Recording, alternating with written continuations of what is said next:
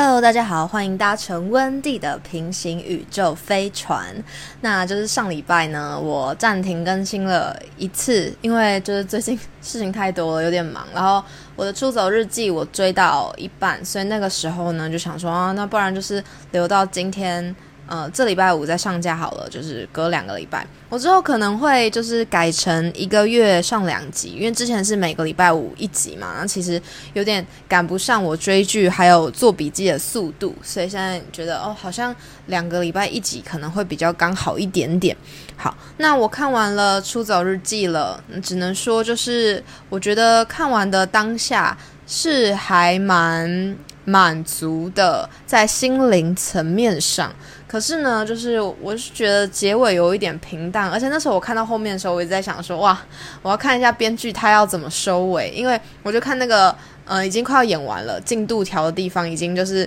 快要演到后面了，然后结果启真跟她男朋友还在吵架，然后就是因为一些。现实层面的事情，但是他最后就是也做了一个前后呼应，因为启真在这部片里面，就是因为她是一个呃，如果砍头的话，如果她的男男人被砍头，她是一个会把头接起来的女人，然后也因为就是她这样比较做自己，要真性情个性，所以在相亲的时候吓跑了非常非常多人。那最后他这边就安排了一个伏笔，就是这个启真的。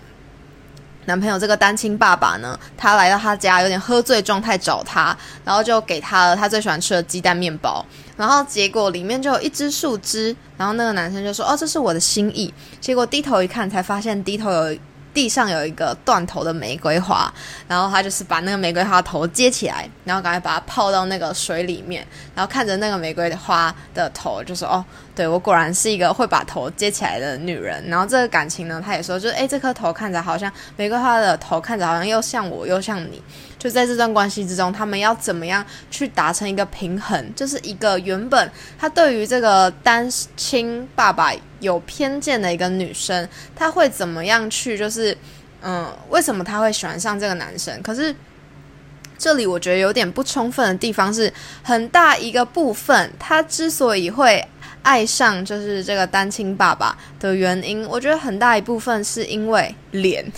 真的是因为脸呢，因为就是。你说他的个性吗？他的个性其实也不有趣啊，就只是一个嗯很沉默的人，然后跟他跟启真的相处感觉也都很尴尬。其实我觉得这个男生的个性有点没有凸显出来，然后他都是一个很沉默的角色，包括他跟他女儿相处，所以我其实并没有特别喜欢姐姐这边这一对，但是我就蛮喜欢那个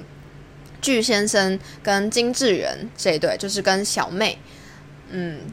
的这一对最后呈现出来的那种感觉，那其实我觉得，但我觉得连美珍跟巨先生这一对，最后知道巨先生名字叫巨子敬嘛，这一对其实比较可以说服我，他们两个有点像是双向救赎的一个关系，就是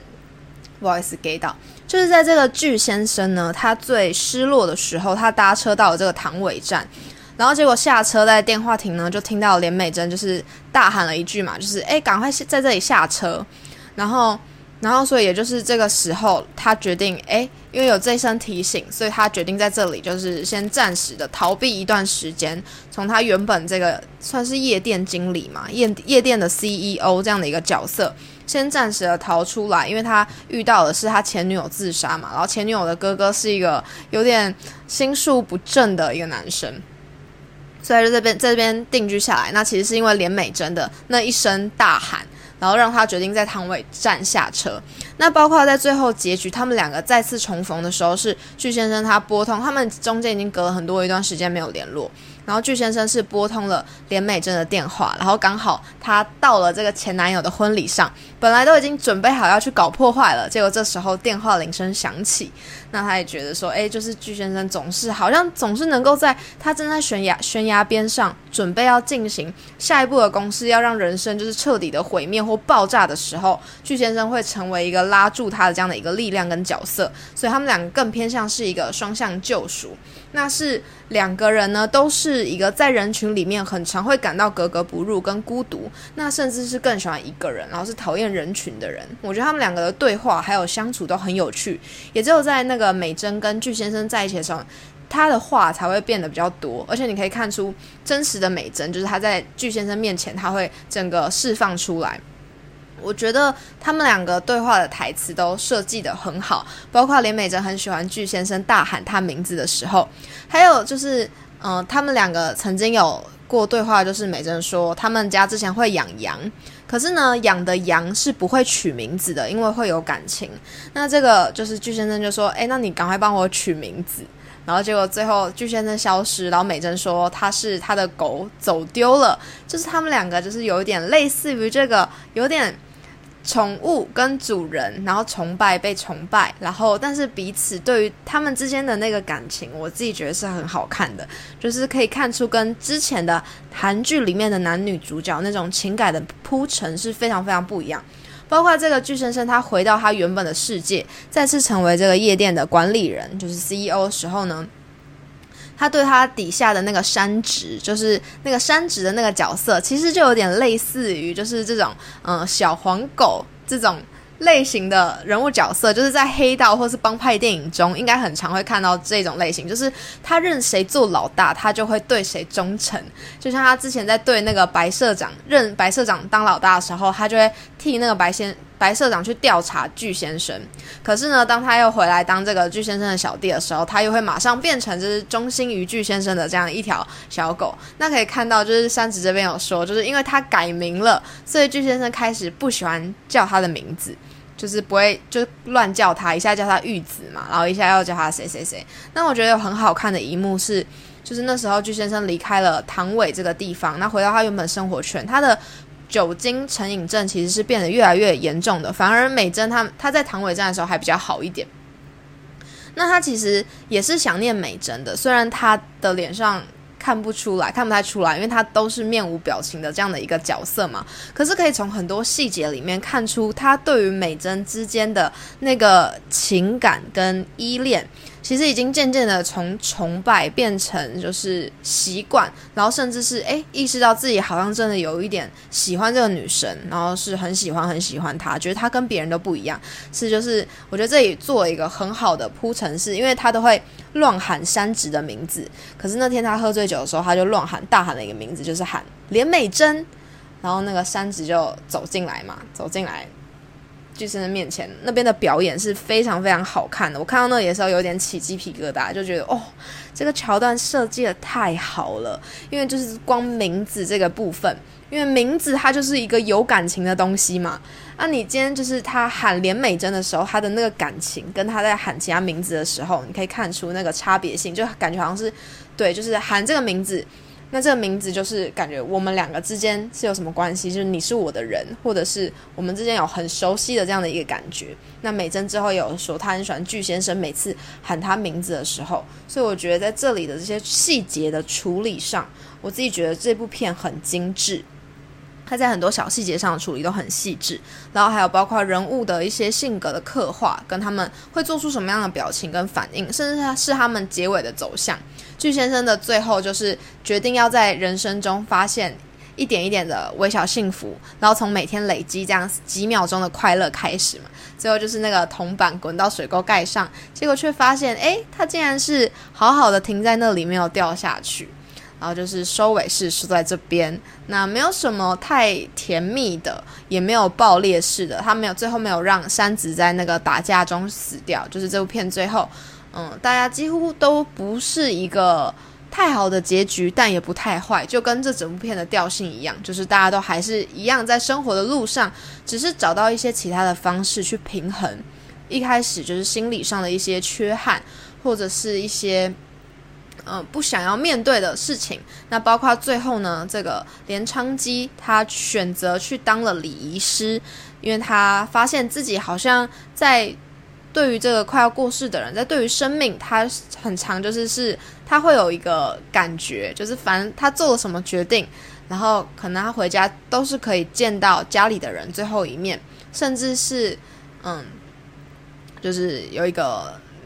忘我一时间忘记那女生叫什么名字，反正那女生的前男友就是得癌症，然后快死掉的时候，最后也是长期陪在她身边，陪她走完这最后一程。那每一个角色呢，他们都有属于他们自己接下来要面对还有要走的路，跟他们所做出来的一些选择。我们不会知道他们做这个选择之后，他们会不会就是因此得到满足。或者是就是会不会因此变成另外一个更好的人？但是这就是每个人生阶段，大家都是不断的在做选择。那有可能更好，有可能更坏，有可能一直以来就都是这样平平淡淡的，不知道。那这部电影这部剧呢，其实它就是呈现出一个，它是一个持续，因为结尾感觉也不像是一个结局，就是每个人都有展开新的人生的这样的一个感觉。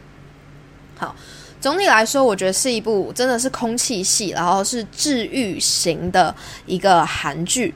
那其实，在看这部的时候，我也想想了很多，因为大概我我这个年纪嘛，身边的朋友呢，还有包括我自己，大概其实都已经不要说是进公司工作这样，因为现在工作形式越来越多了嘛，你自己在家里接案。或者是你有一些额外的，对啊，就是 SOHO 族这种，它都算是一个上班的形式，就是你的收入来源是